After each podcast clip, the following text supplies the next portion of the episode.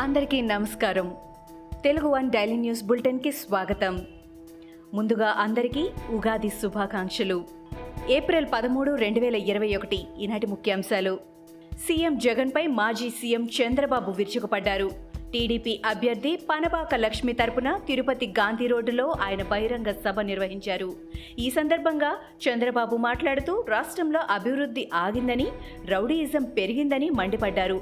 వెంకన్న ఆశీస్సులతోనే ఈ స్థాయికి ఎదిగానని చెప్పారు.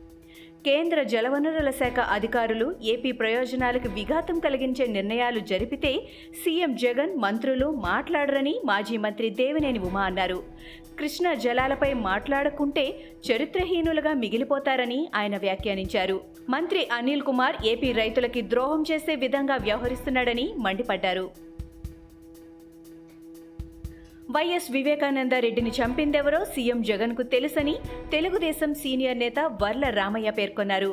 సోమవారం ఆయన మీడియాతో మాట్లాడుతూ తిరుపతి ఎన్నికల సభకు జగన్ ఎందుకు వెళ్ళడం లేదో చెప్పాలని వర్ల రామయ్య డిమాండ్ చేశారు. జగన్ తిరుపతి సభకు వెళ్తే కరోనా వ్యాప్తి చెందుతుందనడం సరైన కారణం కాదన్నారు. ఏపీలో కొత్తగా ఈవేళ మూడు వేల రెండు వందల అరవై మూడు కరోనా కేసులు నమోదు కాగా వైరస్తో పదకొండు మంది మృతి చెందారు. రాష్ట్రంలో ఇప్పటి వరకు తొమ్మిది లక్షల ఇరవై ఎనిమిది వేల ఆరు వందల అరవై నాలుగు కరోనా కేసులు నమోదు కాగా వైరస్తో ఏడు వేల మూడు వందల పదకొండు మంది మరణించారు.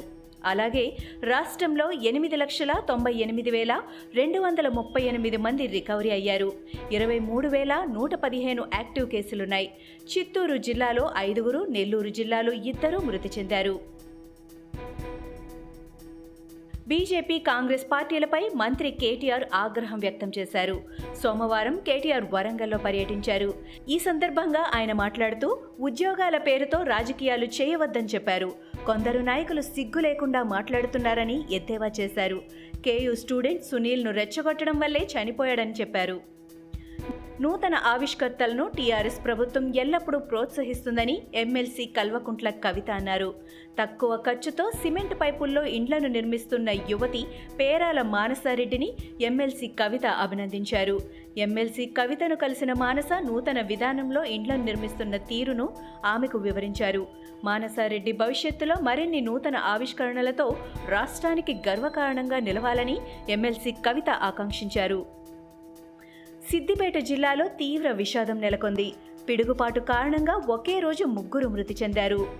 రాయ్పోల్ మండలంలోని మంతూర్ గ్రామానికి చెందిన పట్నం నర్సింహులు దౌల్తాబాద్ మండలంలోని హిందూ ప్రియాల్లో రైతు నర్సయ్య మృతి చెందారు. తొగుట మండలంలోని వెంకట్రావుపేట గ్రామంలో నలుగురు మహిళా కూలీలకు గాయాలయ్యాయి. రాష్ట్రంలో లాక్డౌన్ విధించడానికి అన్ని ఏర్పాట్లు జరుగుతున్నాయని మహారాష్ట్ర ఆరోగ్య మంత్రి రాజేష్ తోపే ప్రకటించారు. అయితే ప్రజలు మాత్రం భయాందోళనకు గురి కావాల్సిన అవసరమే లేదని భరోసా ఇచ్చారు. లాక్డౌన్పై సీఎం సోమవారమే ప్రకటన చేస్తారన్న ఊహాగానాలు వినిపిస్తున్నాయి. కరోనాపై సీఎం ఉద్ధవ్ సోమవారం అధికారులతో సుదీర్ఘమైన సమావేశాన్ని నిర్వహించారు. కాల్పులు షూటింగ్లపై రెచ్చగొట్టే వ్యాఖ్యలు చేసేవారిని రాజకీయాల నుంచి నిషేధించే బిల్లును రాష్ట్ర అసెంబ్లీలో తాను ప్రవేశపెడతానని పశ్చిమ బెంగాల్ ముఖ్యమంత్రి మమతా బెనర్జీ అన్నారు. డుమ్డుమ్లో సోమవారం నాడు జరిగిన ఎన్నికల ప్రచార సభలో మమతా బెనర్జీ మాట్లాడుతూ వీళ్ళని బెంగాల్ ప్రజలను చెప్పుకోవడానికి సిగ్గుగా ఉందని వాళ్ళని అరెస్టు చేసి రాజకీయాల నుంచి నిషేధించాలని మమత నిప్పులు చెరిగారు ఇవి ఈనాటి ముఖ్యాంశాలు. మరికొన్ని ముఖ్యాంశాలతో మళ్ళీ రేపు కలుద్దాం.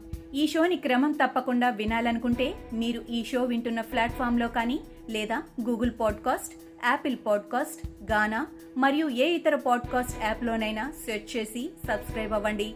కొత్త ఎపిసోడ్ వచ్చినప్పుడు మీకు అప్డేట్ వస్తుంది. అంతవరకు సెలవు. నమస్కారం.